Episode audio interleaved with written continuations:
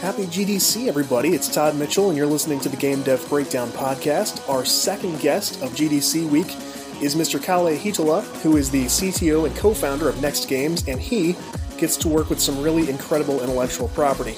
I'm going to let you get it from him, and I think you're really going to like it. Here's my chat with Kalle. Okay, I am ready if you are ready. Yeah, sure. Shoot me. Okay, Kalle Hietala of uh, CTO and co-founder of Next Games. How are you doing? Great. How are you? I am. I'm just fine. Really enjoying GDC. Uh, I know that I get to enjoy it a little more than you do because you're very busy. But uh, how's the experience treating you so far? Very well, actually. It's really interesting to see all the sort of uh, industry uh, peers and talk with people from different companies. And of course, there's tons of meetings and tons of interesting things going on. So yeah, absolutely, it's a great experience. Uh, I, I want to start by saying congratulations on the success of uh, Next Games and especially things like The Walking Dead, No Man's Land. Uh, you guys have licenses to do tie in games for The Walking Dead. Obviously, that's huge. Um, and beyond that, you've taken taken that license and turned it into just millions and millions of uh, players reach. So, uh, how's it going right now? Well, firstly, thank you. Um, it's it's doing doing great, and I, we sort of feel really happy to be able to work with such big licenses uh, or yeah. IP. Like The Walking Dead, of course, it, it was really, really a great chance for us um, in order to get that license. Like we got really lucky on that one. Of course, it's hard work, uh, but um, yeah, it's very interesting to work with it and uh, how we can inc- incorporate the whole uh, IP into a game is, is something that is, is truly fun. And since you launched No Man's Land, uh, there's been one more Walking Dead title come out since then. Uh, it's coming out. So oh, coming we have out. The Walking Dead. Um, Our World is coming out now. Um, should be launched uh, within this half of the year, but cool. that's just it's currently in soft launch. So we'll see how it goes. Um, but yeah, we're really, really looking forward to it. And that's going to be sort of an augmented reality experience. Yeah, it's, it's augmented reality and location based. So cool think about walking around, chasing zombies on the street, streets, being able to see them do augmented reality, actually putting them in a scene. Awesome. And uh, tell me, what, what did your career look like before Next Games? Because you've been around for, uh, what, 15 plus years in the industry now. Well, yeah, well, in tech industry, uh, but sure. not, not, in gaming industry. I'm, a, I'm actually a bit of an oddball for the founders of the Next Games because I'm the only one who didn't have uh, exactly any industry experience from gaming side of things. Ah. But I've been uh, working with the within the IT and tech industry for oh god, it's it's gonna be 20 years this year. Wow. Okay. So um, started off straight up from high school. Um, become an entrepreneur with all these, you know, um, hype around around new media before the millennium, and uh, had my first startup there, and then I moved forward with the. I sold that one and I started a new one. I think this is my fifth company that I'm working now. Wow. With. So um, so so sort of like a long way getting here, but be working with like in the end of the day, when you when you're talking about, um, as my focus has been mostly on the server side of things. If you think about like any service uh, that you create, uh, is it a game or is it is it let's say a video on demand service or anything like that that, that I used to work with? Um, there aren't that much of difference um, on how they're built and what kind of technologies you need to use them because it's all about being able to serve content, being able to store the player or store any information, and being able to scale that backend. Sure. Of course, being a, sort of the other side has been a great learning experience for me. Is is the client side of things and everything related to that. Although it wasn't like new to me because I've been tinkering with games uh, ever since I was five years old. So, um, been doing them on my spare time. So it wasn't like completely out of the blue. Sure, absolutely. And but it is an awesome experience to take that sort of passion and turn it into. I mean the kind of numbers you're seeing with like the No Man's Land project, what are the the going numbers right now? You guys are just have uh, just scores and scores of uh, players. Yeah, we, we host around half a million daily active users, so it's quite a big portion of players coming into the game each and every day. And um, of course, it takes some challenge to host those players on yeah. our servers because we're pretty heavy, uh, server heavy as our architecture is built that way. Um, but yeah, and then there's a great community that we are constantly talking with. Uh, we have great game masters who are like interacting with the uh, game community on daily basis. We create them events, and we have all sorts of content that is uh, really related to the show and how the show is progressing. So yeah. sure, and obviously it helps to have that that Walking Dead license. But the game's been around long enough now that if it wasn't fun on its own two feet, uh, it, it, would have not done well uh, the way it's doing now. So it's it's gained a lot of traction, and I think it, it shows that the game itself is uh, very well done. And I, I wonder, uh, tell me a little bit about the technology under the game. Like, what, what does it look like to uh, make No Man's uh, No Man's Land run? Well, firstly, we use Unity as our game engine. Um, okay and um, that's probably the main entry point for the technology things side. Of course, it makes our life a whole lot easier when we don't have to focus on creating our own game engine and worrying about how do we handle assets and things like that. Sure. Um, instead, we can just rely on, on the technology that Unity is providing. And secondly, we have built the whole game um, in a data-driven way. So every value you have in the game, every economy value do you have in, within the game is all driven through uh, data. So we can tweak any of those values which is very important to make sure that we can maintain the game for a long time. Right. because you need to make uh, be pretty sure that it's in balance so the players don't feel that the game is unfair to them.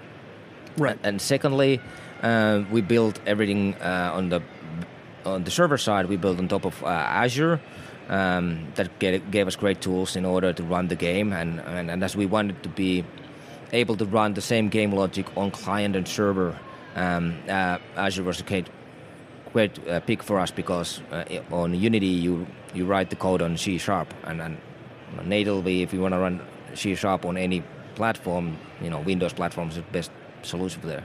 Sure. Now, hearing a little bit about your background, it makes me wonder if um, the choice to go with Azure was in large part your decision because you had sort of brought a background from outside games at a time when um, gaming wasn't doing as much with Azure. I, I, don't think. So was that was that kind of something you brought to the table and said, "Why don't we do this?" Well, yeah, it was mainly it was another founder, uh, Jaakko Jumisko, who was our sort of like technical guy on the client side, and together we discussed like how how we want to do it and what would be the best solution for us.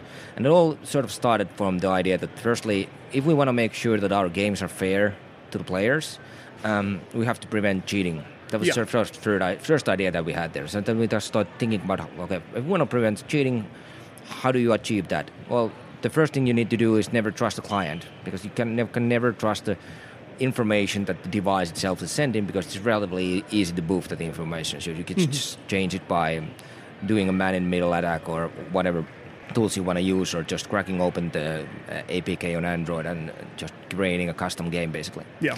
So so that was one of the steps, and then and then from there we thought, okay, if if we don't trust the client, we will have to have a mechanism where we run the game logic on the, on the, also on the server side um, in a deterministic way, so we can have a smooth experience, but at the same time um, validate everything that happens on the server side. And if something doesn't match up on the server side, we need to be able to just tell the client that you need to reload your state and start start over from your last save, basically. Mm-hmm.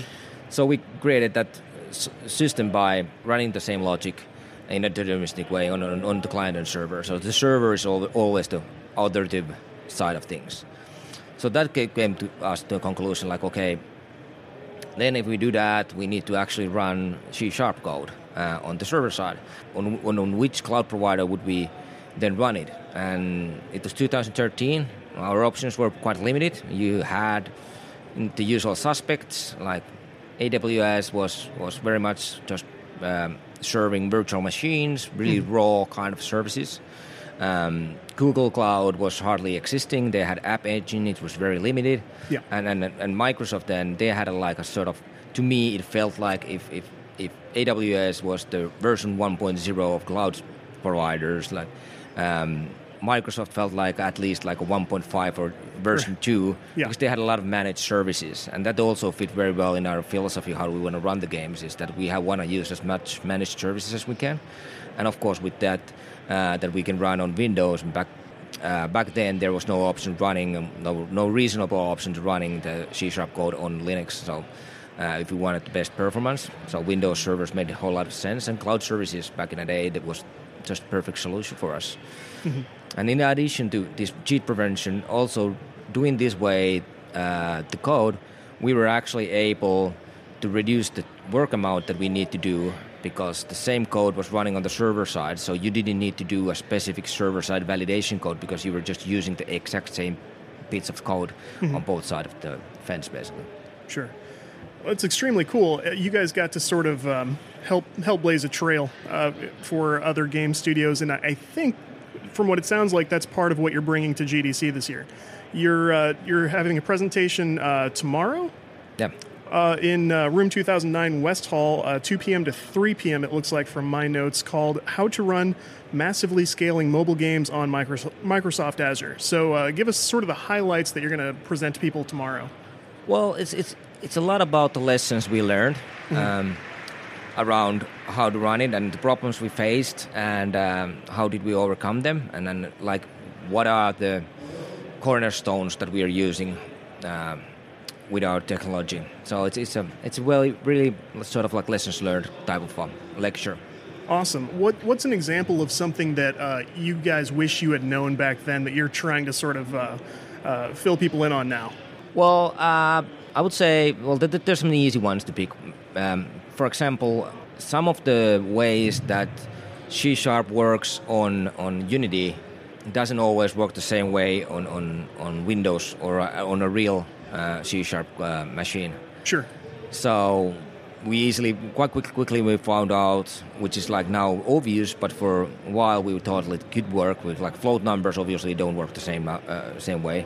Mm-hmm. Or then you know, if you have a list, because string hashing is different, you might have within a list you have items in a different location, and when you have deterministic model where the model should be an exactly same representation of data on both side of uh, on client and server um, if you have an item on a list in a separate uh, in a different order, that will mess things up eventually. Mm. but it takes some time to figure it out. Yeah. So we would have had some nights more sleep if we wouldn't known that before.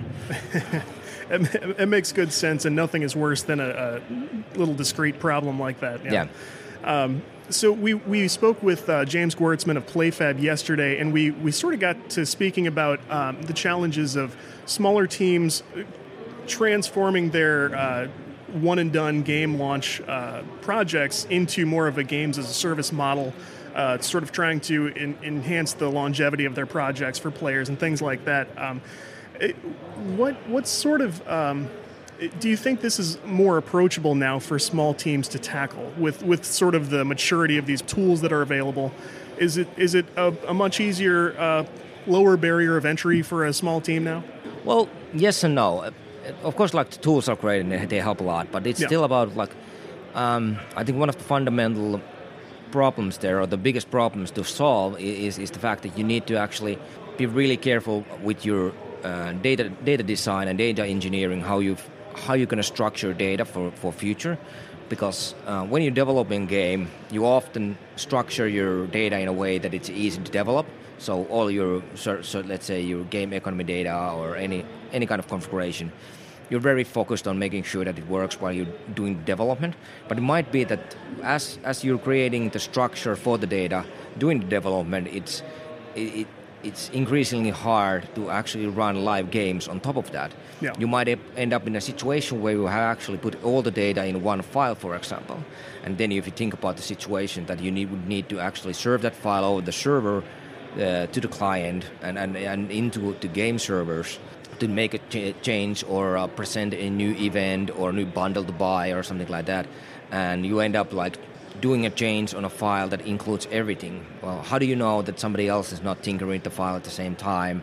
Uh, or uh, how do you know you don't accidentally change something that you shouldn't be changing? Mm-hmm. It, it, becomes a bit more riskier. So then, from design perspective, it would be better to start designing those file structures and th- that content structure all the way from the very beginning of the product to understand like how do you going to run the live game in the first place and what are the things that you want to change in the live game? What, what kind of events can you going to be running? What kind of you know offerings or do you have anything else that you want to change in the live game? Um, pretty early on but that might also make your development a bit harder. So but with tools it's, it's, it's obviously now easier to cover that content and that information but it becomes harder and harder as the requirements um, increase. So if you think about how much things are changing or how much live content these days games do have, it's just increasing amount of things that you should be able to switch on a fly without actually hopefully uh, even have a need to provide a new client to App Store. so it's, it's, it's a lot about uh, creating dynamic content into the game. So you need to do a lot of design around that. Tools, of course, like take the pain of actually delivering that data away Yeah. from there, but they are still the actual work of figuring out how to do it within the game. It sounds like there's a lot of a um, change of mindset that has to happen very early on. Yeah. Uh, and and that that does seem, that resonates with me because I think for smaller teams that is probably maybe one of the biggest pain points is thinking far enough into the future. I mean, um, how was the experience of um, scaling up for you guys as as you launched games like uh, No Man's Land? I mean, were you pretty well prepared for it, or were there surprises? I mean, Well, uh, yeah. Of course, there's always surprises when, when you're launching games, but we were Sure. pretty pretty well prepared on on technical side of things, so so that worked pretty well. But of course, like then, um, if you think about just the organizational level, you you easily think that you have all the necessary people in order to run a live game, but pretty quickly you can find out that you're uh, actually missing some points, and or or, or the designer that you uh, used is actually now from so focused on, on new features that it, it might be hard to focus on, on live operations and things like that. You might re- realize that there would be a need for uh, all sorts of new kind of positions just to run the live operation side of things. It's, it's, it's an interesting sort of times in that sense. and what is the uh, what has the next games group looked like uh, all, between then and now? Have you guys grown quite a bit, or Yeah, we, we yeah, well, like we were. I think when we launched No Man's Land two years ago, we were around 40 to 50 people. Mm-hmm. Now we're 120. Um, so yeah, we're, we- we've grown quite a li- quite a bit, and uh, it makes sense in a sense because we're working now with the Walking Dead Our World. We're also working with the game based on Blade Runner, okay, the cool. Franchise, and then we're also working with two other games that we yet haven't been announced. So we're basically now currently developing simultaneously four games in different phases. So and one live game. So Gotcha. So when you set these games up in a smart way, do you find that it's a lot easier to sort of maintain the? Uh, you mentioned sort of live ops and uh, things like that. Is is that something you guys planned way back when, or have you guys sort of had to change the configuration so that you could sort of uh, change things on the fly? I don't know how frequently you will put out a full-on update, for example. Well, for for the updates, uh, we do a, on No Man's Land. We tend to do updates like every month almost. Uh, or sometimes we do, do them faster, sometimes we do them slower. But on average, it's a month to two months, somewhere in there, uh, depending on how big of a feature we're creating in the game or how much actually we're planning to put in that release. We try to think like it would be best to have like small releases as often as possible. But that that does have a, like a, a side effect of as we have a big game, it's I think it, the download side is around 300 megabytes. So if if the users need to download that 300 megabytes too often, there's there's a chance that they churn from the game because they just, just don't want to keep on updating and there's Sure. data data plans and things like that. Yeah. And and and especially in the US, you know, have you compared to Finnish um, uh, data plans, they, they're way way more stricter here in US. US. Yeah. So um, so that's one thing to take in consideration, and and it has been evolved in in, in live operation way because earlier on we weren't able to be running multiple game versions uh, concurrently. Um, these days uh, on No Man's Land we can run like the older version and the latest version uh, in parallel. Oh, so, so us- users don't have to actually update into the latest client. Some of the features will uh, shut down if it's necessary. So you might see in Guild Chat, you might see that hey, in order to continue using the Guild Chat, you need to upgrade in the latest version, or, or, in order to play something, you need to upgrade to the latest version, but you could still play. Um, and sometimes they're can even run in parallel, and there's nothing that you cannot do while still running on an older version. So, but that was a big technical thing to do in order to do that. So we can now update more often and not be afraid of people churning because they need to download. They can take their time. They can, they, you know, they have their weekends when they're home. They have Wi-Fi. They have a better possibility to do the update than just being dictated by us when they need to do it. That's extremely cool that you can run the different versions. I never never really thought about that, but I could see the need for that. Yeah, but it does also bring a lot of problems. I can imagine. Yeah. because if you think about content and content versioning and, and which content is compatible with, with, with which version and how do you handle that, it becomes quite a jungle. uh, speaking of uh, sort of unexpected, well, first let me ask you this: uh, when you were planning the sort of data you wanted to capture, so you could really uh, keep a sense of the players and what was going on, what's working, what's not working. When you when the, the game just exploded like this and brought in all these millions of players, does it seem a little bit overwhelming now, trying to uh, determine where to look and and how to interpret things at that scale? Yeah, of course. Sometimes it's hard to sort of understand what's the underlying motive of, of players, why they're doing something, or why what something is working better than the other things. So we do a lot of like A/B testing yeah. to figure it out. But that's it's always as, as the game is, has also evolved into a quite large uh, entity, and there's a lot of things changing. It's sometimes really hard to just to change a very specific thing in the game so you could more easily measure it uh, through an A/B testing. So often, what happens or, uh, is that you try to change just one thing, but I, uh, accidentally you actually change two things, and then when you start to figure out what was the cause of uh, of a change of behavior, um, you might end up drawing a blank because you don't know what was it the was it the intentional th- thing that you did or unintentional thing that you accidentally did. Yeah. So that that makes it and of course like understanding players of course it, it helps that you have a lot of players because you have the vocal players also among them and you mm-hmm. have a way of talking to them so we use our support team is sort of like our voice with with our players they are very interactive with them and they talk a lot of a lot of with them we have like special special groups and even slack channels with some of our players in order to be able to talk and understand how they feel with the player we have invited some of the top guilds to visit our offices and just give us feedback and, Cool. and things like that. Yeah. Do you do you find that those more vocal players are a pretty good representation of the rest of the player base, or Well- sometimes sometimes not? Sometimes not. You know, it, well, it's the same thing in life in usual. You know, you often, you go in a meeting, you have a vocal vocal people in there. Will they represent the consensus of the uh, of the meeting or not? yeah. remains to be determined. Of course, you have to have like a way of also asking from those who are not really that vocal uh, to make sure that their voice is also heard. And uh, just, sort of just for fun, tell me, it, it's got to be very cool work, working on a licensed property like this. But uh, is it is it challenging? I mean, do you find yourself spending a lot of extra time making sure that you guys are uh, working well and, and keeping your uh, your brand happy and, and everything like this, or is it not as big a deal? It's it's not a, not not that big of a deal. We have a very good relationship with with the brand holders. So, uh, of course, it would if if there would be a difficulty on that area, it would make things a whole lot more difficult. But as we are very close to AMC, that the host brand, it's, it's sort of like a very easygoing. And then as we develop the game, I think uh, all parties saw that we really sort of understand the brand and how we work with it.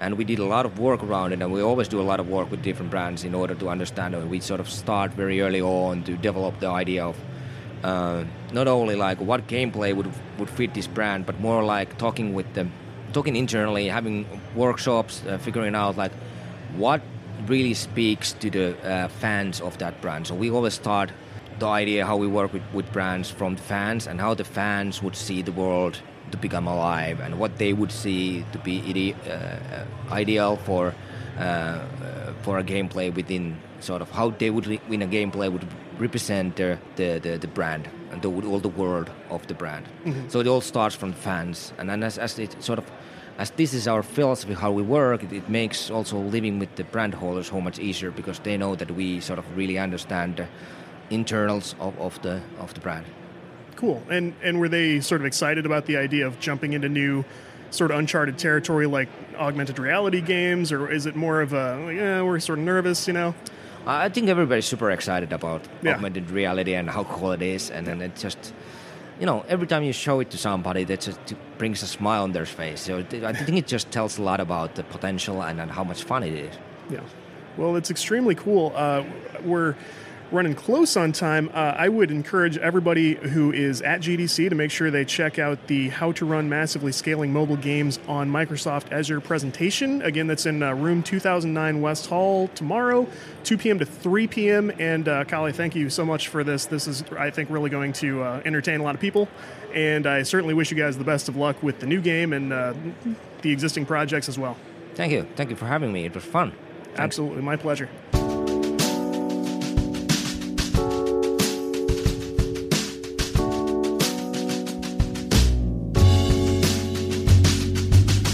Thanks again to our guest Kalle. He was really great to talk to. I really encourage everybody to check him out. If you enjoy the Game Dev Breakdown podcast, you can subscribe to us on iTunes, Google Play, SoundCloud, Stitcher, Player FM. It goes on and on.